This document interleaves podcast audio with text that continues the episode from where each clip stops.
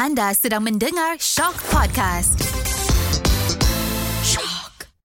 Tetamu yang kami bawakan di dalam studio Shock Confession Bilik Gelap hari ini merupakan seorang pejuang kanser limfoma tahap 4. Dia adalah pendendang lagu-lagu hits kesukaan Malaysia. Tak tercapai akalmu dan kali serindu. Pernah luluh dan rapuh. Namun kini dia bangkit dengan nurani sekeras besi. Tidak lain dan tidak bukan. Dia adalah Ernilia Eliana M. Rizal. Selamat datang ke studio Shock Confession Bilik Gelap, Eliana. Terima kasih kerana berjemput saya hari ini. Saya rasa ini adalah uh, satu momen penting juga bagi kami kan kerana diberi uh, penghormatan untuk menemu bual Eliana Terima kasih. untuk Eliana kongsikan kisah perjalanan pahit getir sepanjang menempuh kanser limfoma. Memulakan bicara kita, saya ingin bawa para pendengar Shock Confession Bilik Gelap kepada kehidupan Eliana sedekat yang lalu. Apabila menerima keputusan biopsi hmm. bahawa Eliana mengidap kanser limfoma tahap 2, Eliana dikatakan keluar dari bilik doktor. Namun, tiada setitik pun air mata yang jatuh. Kenapa Eliana? Dan dari mana Eliana dapat kekuatan? Sejujurnya, saya selalu nampak keras di luar untuk mengubati rasa rapuh di dalam. Kerana itu saja cara untuk saya menguatkan diri saya dan ketika doktor memberitahu yang saya menghidapi kanser limfoma stage 2 pada masa tu dan pada masa tu anak saya masih kecil belum sampai setahun lagi. Tak silap saya anak saya 6 bulan 6 pada masa tu dan itu anak pertama yang ditunggu-tunggu mm. selama ni. Pada masa tu saya tak memikirkan tentang diri saya.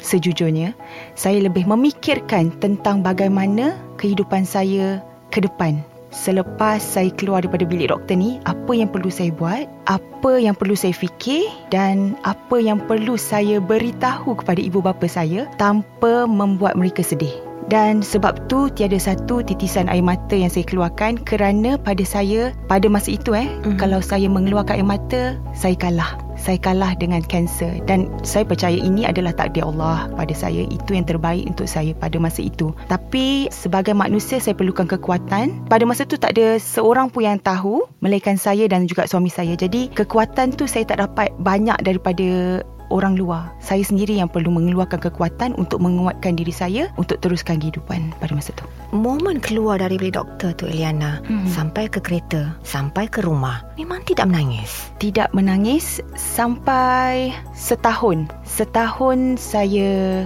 menghidapi kanser, saya hidup dengan kanser, setahun saya tidak menangis, seingat saya. Hmm. Tapi yang saya ingat silent moment. Sebenarnya silent moment adalah lebih menyakitkan daripada mm-hmm. Berkata-kata sebenarnya. Silent moment tu itu yang berlaku. Maksudnya dalam kereta saya dan suami saya tak tahu nak berkata apa. Saya tak ada kata-kata, suami saya lagilah tak ada kata-kata. Mm-hmm. Tak tahu apa yang nak dikatakan. Sampailah balik rumah, sampailah saya duduk dengan anak saya, suami saya pergi kerja. Hari-hari senyap sunyi. Masa tu saya rasa dunia saya terus berubah. Mm-hmm. Sebab seperti mana yang anda semua tahu, saya bermula menjadi penyanyi umur saya 13 tahun. Bidang nyanyian adalah bidang yang sangat riuh. Orang minat kita, orang suka kita, muzik, bising. Maksudnya Betul. ramai orang dekat pada kita. Betul. Tapi ketika saya dapat tahu saya menghidapi kanser, dunia saya terus sunyi, senyap. Sunyi. Sangat-sangat senyap. Kalau saya tak kuat boleh jadi gila lah masa tu sebenarnya. Eliana pernah sebut ya, pada empat tahun pertama uh, berjuang melawan kanser, rumah rasa macam neraka. Betul. Kenapa Eliana? Setiap apa yang saya buat semuanya pada saya tak ada penghujungnya. Uh-huh. Setiap kali saya mula rasa nak happy, saya rasa benda tu sia-sia. Tak tahulah semua benda yang saya lakukan, semua benda yang saya fikirkan, semua saya rasa sia-sia. Sebab saya rasa, alah esok lusa aku mati. Kalau kawan-kawan ajak daki gunung, saya suka. Saya suka benda-benda yang ekstrim. Tapi seketika je bila saya kata okey contohnya eh, macam hmm. eh jom ah Sabtu ni kita pergi naik basikal nak. Okey okey okey jom, jom jom. Tengah semangat. Tiba-tiba tak dalam otak saya terus eh kau sakit lah. Kang nanti kan tengah-tengah naik basikal? Kau pingsan ke? Kawan tu tahu tak yang Elena sakit tak semua tahu. Saya rasa bertahun-tahun saya merahsiakan penyakit saya. Saya rasa ada empat orang je yang tahu dalam kawan saya yang benar-benar kawan yang daripada sekolah, daripada dulu. Mereka je tahu. Yang lain-lain semua tak tahu. Jadi hidup dalam menyembunyikan penyakit, menyembunyikan hal sebenar itu sangat-sangat susah pada saya.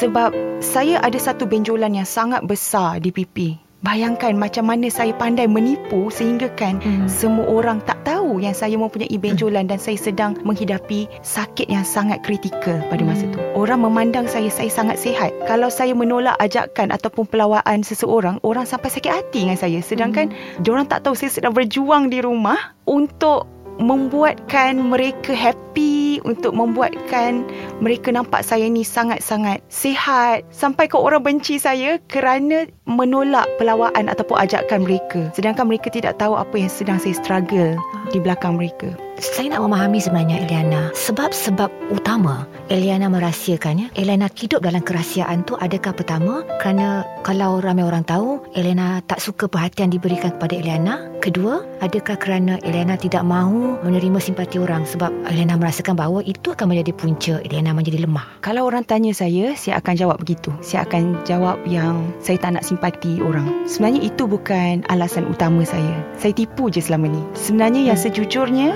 saya sendiri malu dengan diri saya. Saya malu kerana selama ni saya dah biasa di hadapan orang keterampilan cantik, sihat, energetik, suka buat orang ketawa, maksudnya penceria. Jadi bila saya sakit, bukan sakit-sakit biasa, kanser hmm. yang pada masa zaman saya dapat tu, kalau kita tengok drama, kalau kanser terus mati. Hmm. Tak Hmm. pernah ada yang survive. Jadi saya tak tahu apa yang saya rasa sebenarnya. Saya malu dengan takdir saya ke ataupun saya malu dengan fizikal saya yang semakin berubah, rambut botak, kelenjar sebesar bola tenis di rahang, badan semakin mengembang 3 4 kali ganda kerana steroid, kulit semakin gelap, kusam kerana kemoterapi. Semua salah. Semua pada mata saya semua salah. Saya malu sebenarnya. Saya nak orang pandang saya seorang penghibur, Eliana yang ceria, Hmm. Nana anak yang baik, yang sihat. Saya nak orang memandang saya macam tu je.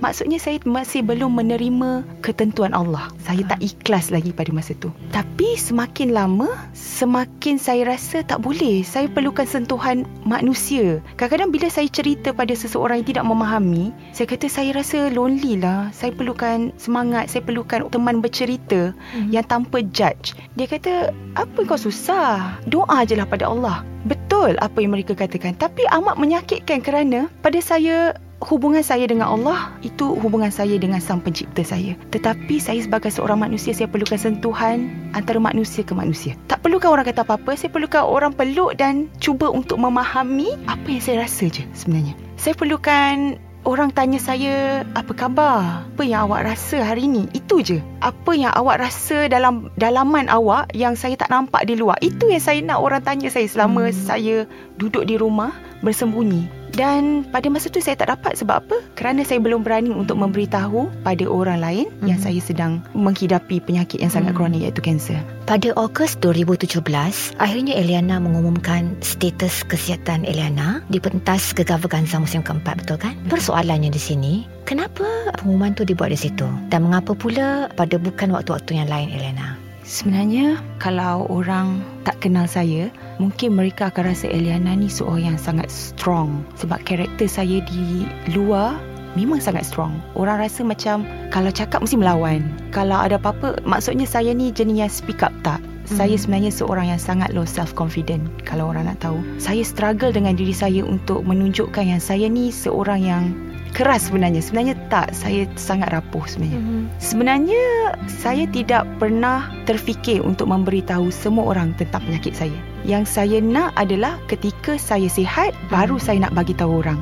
Satu kerana saya tak nak orang tengok saya lemah Mm-mm. kerana bila orang tengok saya lemah saya akan bertambah lemah. Bila orang nampak saya kuat, saya boleh berlakon jadi kuat. Pada saya fake it until you make it. Itu pegangan hidup saya. Tapi pada hari saya terkeluar di Gegar Vaganza, saya sebenarnya tak sedih kerana terkeluar. Saya sedih kerana saya melihat orang-orang yang menyokong saya di hadapan. Iaitu fan club saya yang datang daripada Pening, Terengganu, jauh mereka datang. Semua datang untuk memberi sokongan saya setiap minggu. Masa tu mereka terdiam dan saya rasa tak boleh lah kalau saya nak menyembunyikan apa yang saya hadapi selama ni Mhm. kepada orang-orang yang ikhlas, Mhm. tulus menyayangi saya. Saya kena bagi tahu mereka.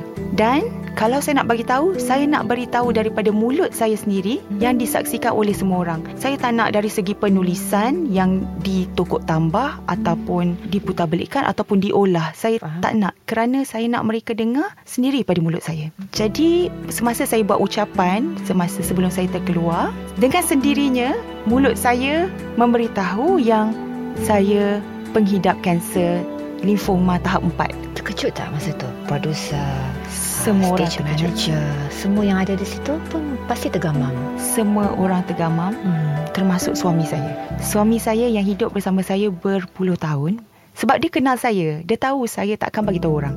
Dia tahu apa yang saya nak sebenarnya. Misi saya maksudnya saya nak sihat dulu baru saya mungkin bagi tahu. Tapi hari tu semua orang terkejut. Orang-orang yang tahu saya sakit semua terkejut. Sebenarnya diri saya pun terkejut sebenarnya. saya pun tak sangka yang saya akan bagi tahu orang dan masa tu saya tak tahu kenapa aku bagi tahu eh. Tapi yang saya tahu kerana saya kesian melihat orang-orang yang menyayangi saya, menyokong saya uh, yang mereka tak tahu apa yang saya rasakan, apa yang saya struggle selama ni.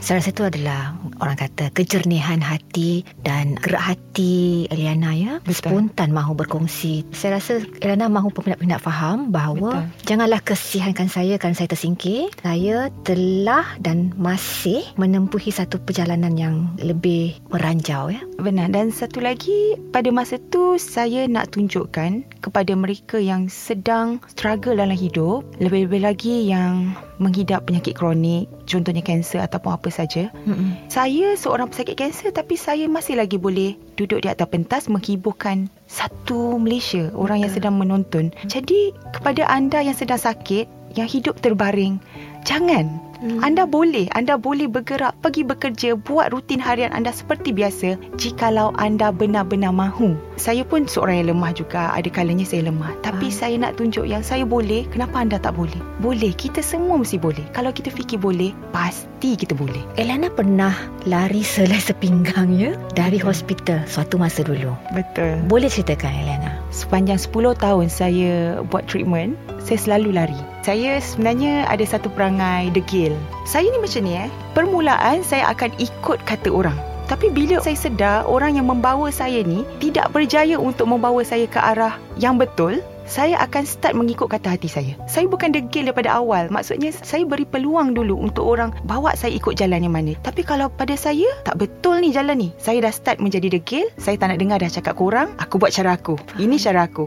Dan aku tahu cara aku akan berjaya. So saya akan buktikan benda tu. Sama juga dengan treatment hospital. Contohnya treatment hospital saya, saya buat 6 cycle. Bermaksud 12 kali kemo. Jadi treatment saya 2 minggu sekali. Saya selalu pas 6 treatment saja. 6 ke 7, paling banyak 8 kali. Selepas tu, saya dah rasa badan saya dah tak berterima. Maksudnya, pada awalnya saya akan ikut cakap doktor. Doktor, doktor buatlah apa yang terbaik untuk saya. So, bila saya dah rasa treatment yang ketujuh, saya rasa, eh lain macam ni. Badan saya makin lemah, makin dah tak boleh nak makan, tak boleh nak tidur, dah tak boleh nak bernafas sangat. So, saya akan tanya diri aku, adakah kalau saya teruskan treatment saya yang ke-8 ni, saya akan lagi lemah ataupun saya akan lebih sihat. Jadi kalau kata hati saya akan merasakan yang saya akan bertambah lemah, saya start menjadi degil, dah aku nak stop. Bagi masa dekat diri saya dulu, bagi saya punya selera makan naik dulu, baru saya akan teruskan treatment. Tapi biasalah doktor memang tak akan boleh terima. Hmm. Ini bidang mereka, bidang profesional mereka. Tapi itulah kedegilan saya ni kadang-kadang membawa kepada keburukan, kadang-kadang membawa kepada kebaikan. Jadi kalau orang tanya, kenapa awak punya treatment lama sangat ah? Kenapa sampai 10 tahun? Sebab saya takut sejenis saya paksa diri saya buat 12 kali treatment, badan saya lemah, saya tak boleh makan, bertambah lemah dan saya terus gone. Eliana, listen to your body. You you mendengar diri you, you mendengar yeah. physical you. Sama ada mampu atau tak mampu menampung tekanan-tekanan rawatan tu ya. Betul. Sebab tu saya selalu sarankan kepada semua orang Mhm. berdialoglah dengan diri anda sendiri. Kerana kita selalu berdialog dengan semua orang. Kita mengharapkan orang bercakap dengan kita, berbual dengan kita, tanya isi hati kita. Kenapa kita sendiri tak tanya diri kita? Awak apa khabar? Apa yang awak rasa? Ni terbaik tak untuk awak? Cuba berdialog dengan diri kita paling-paling sebulan sekali lah. Hmm. Tanya. Sebab apa? Hargailah tubuh badan kita sendiri kerana inilah tubuh badan kita yang kita gunakan berpuluh tahun. kita tak pernah nak menghargai dia. Kita tak pernah nak tanya awak letih tak? Sampai bila awak nak macam ni? Kesian. Mhm. Kesian dengan diri kita sendiri sebenarnya. Jadi, sebelum kita bertanya pada orang lain, kita tanya pada diri kita juga. Diri kita yang tahu apa yang terbaik untuk kita. Macam saya, saya tanya. Contohnya orang kata, okey, kanser tak boleh makan ini. Nanti kanser akan bertambah. Kanser kena pantang ni, kena pantang ni. Betul. Mungkin pada awak, tapi tak pada saya. Sebab setiap badan lain-lain, berlainan. Cara hidup, cara dibesarkan, semua lain. Ada orang sampai tua minum air sejuk, okey. Badan dia bertenaga, minum ais. Tapi ada orang minum ais terus lemau, kena minum air panas. Jadi tak semua orang sama. Jadi saya ikut kata hati saya. Kalau saya rasa makanan ni bila saya makan, eh saya rasa tak okey lah, saya akan stop. Tapi kalau makanan ni orang kata tak elok tapi saya try, eh elok je boleh je, saya akan terus makan. Jadi itulah tahap kedegilan saya yang saya maksudkan. Degil dengan diri sendiri kerana kita tahu apa yang terbaik untuk kita, kita buat. Saya ingin petik kata kunci yang Eliana kongsikan di sini iaitu berdialog ya dengan diri sendiri. Saya rasa ini adalah satu uh, suntikan kata-kata yang amat walaupun kedengarannya kecil tapi membawa maksud yang amat besar Betul. dan saya harap moga diri saya juga dan para pendengar Shock Confession Bilik Gelap akan mengamalkannya dialog dengan diri sendiri kerana sebenarnya pendengar yang paling baik adalah diri kita diri sendiri. kita. Bagaimana pula penerimaan uh, cinta Sumayah Betul. melihat ibunya sakit uh, tak seperti ibu orang lain? Sekarang ni Cinta Sumaya dah berumur 11 tahun Hmm. dan pada masa saya awal-awal sakit umur Cinta baru 6 bulan. Start umur dia 3 tahun dia dah start bertanya. Tapi saya sangat kesian anak saya yang pertama kerana banyak yang dia berkorban untuk saya sebenarnya. Saya banyak duduk di hospital, saya banyak terlantar di rumah, saya hantar dia pada rumah orang yang dia tak kenal pun sebenarnya. Saya pun baru kenal orang tu. Sepanjang saya sakit, Allah datangkan saya ramai orang-orang yang baik. Orang-orang baru yang baik. Sebab tu saya kata tak semestinya orang tu lama kita kenal, orang itu adalah terbaik untuk kita. Kadang-kadang orang baru yang datang, orang tu Allah datangkan orang yang betul-betul ikhlas menyayangi kita. Jadi saya banyak tinggalkan cinta, tumpangkan cinta lah pada rumah kawan-kawan saya. Hmm. Maksudnya kawan-kawan yang baru saya kenal je. Oh, jiran-jiran kat situ. Jadi cinta banyak menghabiskan masa di luar juga sebenarnya. Tapi start umur dia 3 tahun ke atas dia start bertanya. Benda pertama dia tanya saya adalah kimopot saya. Saya ada kimopot di dalam. So anak saya ni suka tidur atas badan saya. Jadi setiap kali dia terpegang dada saya, dia akan tanya, Bunda what is this? So saya start explain dengan dia tentang this is kimopot. Ini adalah kimopot. Bunda tanam kat dalam untuk masukkan ubat kemoterapi. Sebab bunda sakit, bunda ada kanser. Kanser tu apa bunda? So start saya mengajarkan dia tentang penyakit kanser. Itu adalah penyakit pertama yang dia faham seumur hidup dia. Jadi saya terangkanlah saya ada sakit kat sini, macam ni, macam ni. Jadi dia start faham. Tapi pada umur dia 7 tahun, masa tu dia dah start sekolah darjah 1 macam tu, saya dah start bawa dia pergi holiday. Sebab masa dulu saya tak mampu pergi holiday sebenarnya. Saya bekerja daripada form 1 kumpul duit, duit habis macam air kerana sakit. Kanser ni satu penyakit yang sangat mahal. Jadi masa saya sakit kanser pun saya stay shooting, stay show. Macam-macam cara pakai wig, beli wig, ambil double selotip, tampar rambut sebab saya nak tutup kelenjar yang besar. Sampai orang semua tak perasan. Masa GV pun saya ada satu kelenjar yang sangat besar di sini sebenarnya. Tapi tak ada seorang pun yang yang perasan sebenarnya. Tapi duit habis macam air. Jadi tak mampu untuk bawa anak bersukaria sebenarnya. Jadi masa umur anak saya darjah satu, saya dah Hmm. start okey balik. Saya dah boleh bekerja, saya dah ada semangat, dah tahu macam mana nak menyembunyikan sakit. Jadi saya bawa pergi holiday. Tapi saya masih terbaring di bilik hotel. Saya tak boleh bawa dia mandi swimming pool. Sebab lepas kemo, saya ada ambil air tulang belakang tau. Hmm. Jadi pinggang saya sentiasa sakit. Saya susah nak berjalan. Saya sampai jalan kena orang tolak pakai wheelchair. Kalau kuat pun saya kena pakai tongkat. Jadi nak bawa anak pergi buat aktiviti tu memang susah lah. Jadi anak saya balik ke bilik. Kak bunda kenapa bunda tak turun? Hmm, bunda penat. Alah, orang lain semua mak dia turun. Bunda cinta je yang tak turun. Kesiannya. Oh, masa tu saya rasa, Mm-mm. ish, apa gunanya aku jadi seorang mak? Mm. Walaupun berkorban, saya berkorban mencari rezeki, menyayangi. Tapi anak kan dia nampak pengorbanan tu. Maksudnya kita bawa dia pergi sana, mandi swimming pool, layan dia. Itu yang dia nak kan, anak kecil kan. Jadi bila dia mempertikaikan benda tu, saya rasa tak bergunanya saya dalam hidup ni sebenarnya. Orang yang paling saya sayang iaitu anak saya, merasa yang saya ni tak ada walaupun saya ada depan mata. Masa tu saya betul-betul bangkit. Saya bangkit, saya menangis. Saya menangis, menangis dalam hati. Lepas tu saya dah terus bangkit. Saya persiapkan diri saya Saya pakai cantik-cantik. Sebab masa saya sakit Saya tak reti nak pakai cantik dah. Saya dah takut tengok cermin. Sebab setiap kali saya tengok cermin Saya down. Mhm. Jadi saya pakai cantik-cantik Start tu lah saya menggunakan slogan Fake it until you make it. Mm-mm. Tak apa aku kena fake depan anak aku. Aku kena tunjuk yang aku ni mak yang normal. Mm-mm. Layan dia masak gelak ketawa Apa semua Semua. Mm-mm. Hantar anak Pergi sukan anak Buat walaupun penat dia Ya Allah. Satu hari penat Dia punya terasa sakitnya. Kadang-kadang sampai Dua bulan saya boleh rasa sakit dia Badan saya. Macam kita baru angkat Pergi gym Mm-mm. Badan kita kan sakit lepas tu kan? Remuk-remuk cakap ya. badan. Remuk. Macam lebam kat dalam ke apa macam tu lah. So start pada tu Saya menjadi ibu yang normal. Saya tunjukkan yang Saya nak anak saya bangga Mempunyai ibu macam saya. Saya nak anak saya mencontohi saya Dengan kekuatan saya ni Saya nak anak saya Mengingat saya mengenang Eliana. Mengenangkan ibunya Yang bukan terbaring di katil Faham. yang bukannya marah-marah, yang bukannya menahan sakit. Saya nak anak saya ingat saya semua yang best-best, yang baik-baik, yang kelakar, yang kuat. Itu yang saya nak. Jadi saya bangkit. Tapi setelah saya bangkit, setelah penat lelah saya cuba bangkit, ada pula orang-orang yang tidak punya hati nurani mengatakan yang saya menipu pula sakit. Hmm. Apabila mereka tidak nampak yang kita sakit, mereka mengeluarkan cerita yang tentang pertuduhan yang saya tak sakit pula. Jadi hidup saya sentiasa ada ujian. Pada umur bila Cinta benar-benar faham yang ibunya adalah pesakit kanser dan benar-benar terlibat dalam proses uh, kesembuhan Eliana? Anak saya saya rasa yang benar-benar dia tahu adalah masa umur dia 5 tahun. 4 tahun dia dah tahu saya sakit tapi dia tak faham lagi kanser tu apa. Jadi 5 ke 6 tahun dia baru faham Mhm. penyakit kanser ni boleh membawa kepada kematian. Mhm. Ini adalah satu penyakit kronik. Dan sekarang ni anak saya dia seorang yang sangat bijak.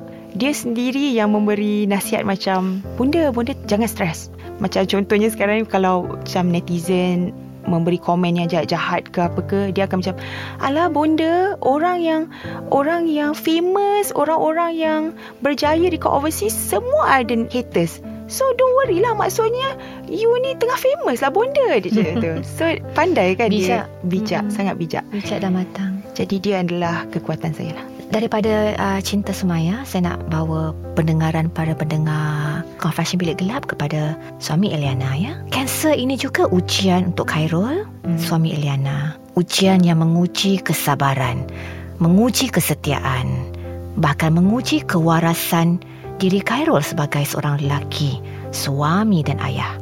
Soalan saya di sini, dari kacamata Eliana, bagaimana Khairul sebagai seorang suami sebelum dan selepas kanser? Saya sebenarnya beruntung mempunyai suami yang setia semasa saya sihat dan semasa saya sakit. Dia adalah satu-satunya teman saya di rumah dan juga di luar. Dan dia adalah satu-satunya orang yang tahu keadaan saya yang sebenar. Walaupun orang luar memandang saya begini, tapi suami saya dia tahu di rumah saya macam mana. Tak seperti mana yang anda semua lihat saya di luar sebenarnya. Sebagai seorang isteri, saya pun banyak kekurangan. Saya pun banyak benda yang mungkin saya sendiri tak perasan. Saya masih lagi rasa belum dapat membahagiakan suami saya. Mungkin saya tak dapat jadi isteri macam mana isteri orang lain yang tak menyusahkan suami, nak kena hadap isteri sakit daripada bertahun-tahun. Mm-hmm. Orang sakit penuh dengan emosi. Ada kalanya saya tak dapat meluapkan emosi saya pada orang yang sepatutnya saya meluapkan pada suami. Jadi dia antara orang yang terpaksa mendengar dan menjadi punching bag saya sebenarnya. Dan dia juga orang yang terpaksa menjawab segala apa maksudnya ketika saya sakit banyak juga benda yang saya terpaksa tolak atau ketepikan. Jadi orang tak boleh mencari saya, orang cari dia. Jadi dia terpaksa kena menjawab dan dia kena hadap. Dan saya rasa banyak juga rahsia yang dia tak beritahu saya kerana ingin menjaga kesihatan. Selalu tak bergaduh Eliana? Selalu. Selalu. Siapa selalu sejuk dulu? Saya tak dapat nak pastikan siapa sejuk dulu, tapi masing-masing ada cara masing-masing. Mm-hmm. Macam suami saya, kalau kita orang bergaduh, dia akan selalu diam. Mm-hmm. Tapi kalau saya pula, kalau bergaduh, saya tak suka orang diam. Saya suka orang cakap, kita cakap habis-habis sebab saya ni cepat sejuk sebenarnya. Mm. Tapi apabila orang gantung benda tu lama, saya rasa benda tu tak habis. Mm-mm. Jadi saya keep bertanya-bertanya dan pada suami saya mungkin saya ni sedang provoke. Mm. Tapi sebenarnya tak, saya nak settlekan benda ni secepat yang mungkin. Mungkin saya dah terlampau banyak masalah jadi saya dah tak ada ruang nak simpan, tak ada laci nak simpan. tak ada laci nak simpan. Jadi Mhm. kalau boleh apa yang kita boleh settle kita settle dan kita lupakan benda yang masalah yang sedia ada ni nak stay stay lah. Uh, tapi jangan tambah lagi uh, macam tu. Tapi sebenarnya kehidupan perkahwinan ni sebenarnya menguatkan saya juga. Menjadikan saya seorang fighter yang sangat kuat sebenarnya. Sebab dalam perkahwinan saya dilatih untuk uh, menjadi kuat. Saya tak boleh manja sangat. Saya kena bekerja, saya kena bersabar. Semua benda tu pada mulanya saya rasa macam eh masalah bertimpa-timpa lah. Apa gunanya kahwin kalau macam ni? Tapi ketika saya sedang sakit, saya memerlukan kekuatan itu daripada masalah-masalah saya yang sebelum ni. Jadi itu menjadikan saya kuat. Saya pernah buat kemoterapi berseorangan. Saya pergi hospital, saya drive. Saya pergi kemo dan berseorangan dalam ward buat kemoterapi sampai habis dan saya balik seorang diri. Jadi kalau orang lain saya fikir tak mungkin ada orang yang sanggup pergi drive buat kemo sendiri melainkan orang tu masih bujang ataupun tak ada siapa-siapa dalam dunia ni. Tapi aku masih ada ibu bapa, ada keluarga, ada suami. Tapi aku masih boleh pergi sendiri. Jadi segala permasalahan saya sebelum ni yang saya rasa itu adalah satu keburukan menjadi satu penguat dan sebenarnya benda yang positif ketika kita memerlukannya. Mungkin bukan sekarang tapi di masa akan datang. Sebab tu saya selalu kata jangan pernah menyalahkan takdir kerana walaupun benda tu tidak seindah sekarang ini tapi dia akan menjadi indah pada waktunya. Dalam satu temu bual mungkin, ini apa yang pernah Eliana sebut lah ya. Semasa sakit, Eliana pernah tertanya-tanya, kenapa aku sakit? Apakah Tuhan tak sayangkan aku? Jadi, selepas kesembuhan ini, ternyata Allah Subhanahu Wa Taala memberikan kita peluang kedua. Lalu apa yang Eliana azamkan? Apa perkara yang Eliana mahu tebus semula? Kasih dan sayang itu sangat penting untuk setiap makhluk yang hidup Hmm. dalam dunia di atas muka bumi ni. Jika manusia, seseorang manusia itu tidak dapat rasa kasih dan sayang, mereka akan sakit sebenarnya. Sebab kasih dan sayang itu adalah satu energi yang sangat diperlukan oleh setiap manusia. Tapi apa yang saya belajar selama saya sakit ni, kita tidak boleh mengharap kasih dan sayang daripada manusia sebenarnya. Kerana apabila kita mengharapkan manusia, kita akan merasa kecewa. Kalau tak sekarang, esok lusa kita akan merasa kecewa sebab manusia ni memang tak sempurna. Hari ni dia sayang, hari ni dia kasih, esok dia boleh jadi benci. Dan sebenarnya kasih yang sebenar-benarnya adalah kasih daripada Allah Subhanahu Wa Taala. Betul. Itu memang sangat-sangat betul.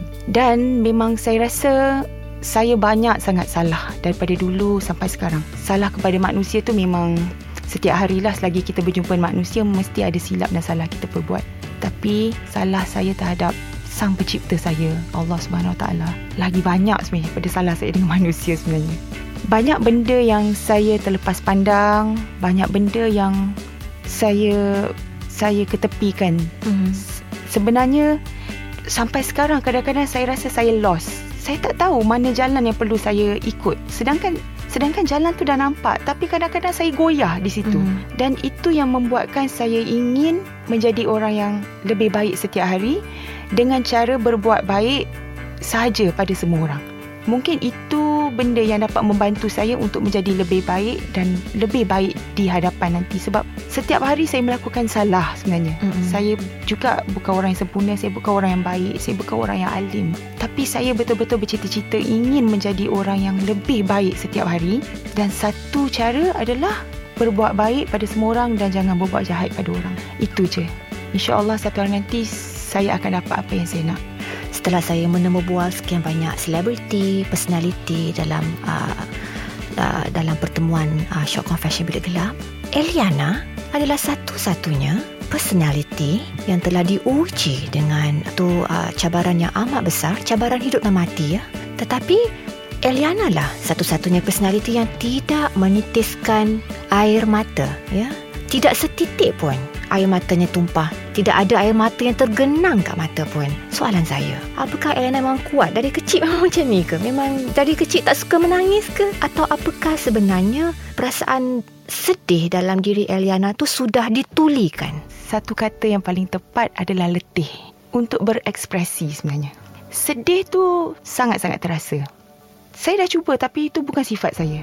Saya tetap suka memendam dan kalau nak menangis, menangis sendiri. Sebab apabila saya menangis depan orang, bercerita di depan orang, saya akan rasa bersalah. Tak tahu rasa bersalah tu bersalah apa. Tapi ada rasa satu benda yang tak best dalam diri saya.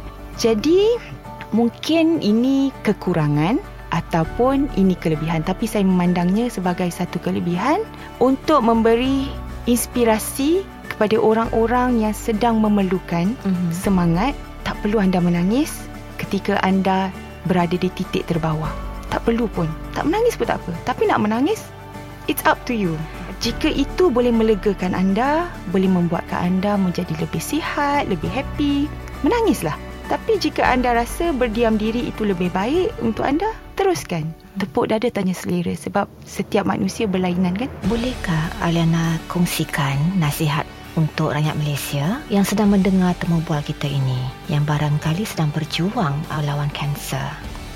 Saya ingin berterima kasih kepada anda semua yang selalu positif dengan apa yang anda lihat tak berkenan di mata dan bukan sependapat dengan anda tapi anda sentiasa positif. Terima kasih banyak dan terima kasih kerana sentiasa mendoakan saya dan juga sesiapa saja yang dalam kesusahan. Terima kasih kerana menjadi orang yang baik. Dan kepada anda yang sedang dalam kesusahan, yang sedang mengalami sakit yang sangat kritikal, yang anda rasa tiada peluang lagi untuk anda hidup bahagia, percayalah, setiap apa yang berlaku, pasti ada hadiah yang sangat besar di hadapan nanti. Bersabar memang senang untuk ucapkan sabar, tapi itu je lah caranya untuk kita meneruskan kehidupan. Bersabar, enjoy your life, sentiasa happy. Jikalau ada apa yang tak berkenan di hati, jikalau anda merasa sakit, satu je kunci adalah senyum. Senyum adalah obat yang paling mujarab untuk segala hal. Jadi, teruskan tersenyum, teruskan fikir positif, usaha selagi anda berdaya, insya-Allah anda pasti sihat. Dan kepada anda yang ada keluarga ataupun kenalan yang sedang mengalami sakit, tak semestinya sakit ni kanser ataupun buah pinggang atau apa. Sekarang ni ramai orang sakit mental, depres, eh, susah dalam kehidupan, susah untuk merasa bahagia. Berilah sokongan pada mereka. Jangan judge orang, jangan nasihat ke orang ketika orang itu tidak memerlukan nasihat. Kadang-kadang ada orang bencikan seseorang tetapi menggunakan istilah nasihat untuk menyakitkan hati seseorang tu. Itu salah. Layanlah orang sebagaimana anda ingin dilayan. Nasihatlah orang seperti mana anda ingin dinasihatkan. Sayangilah orang seperti mana anda ingin disayang.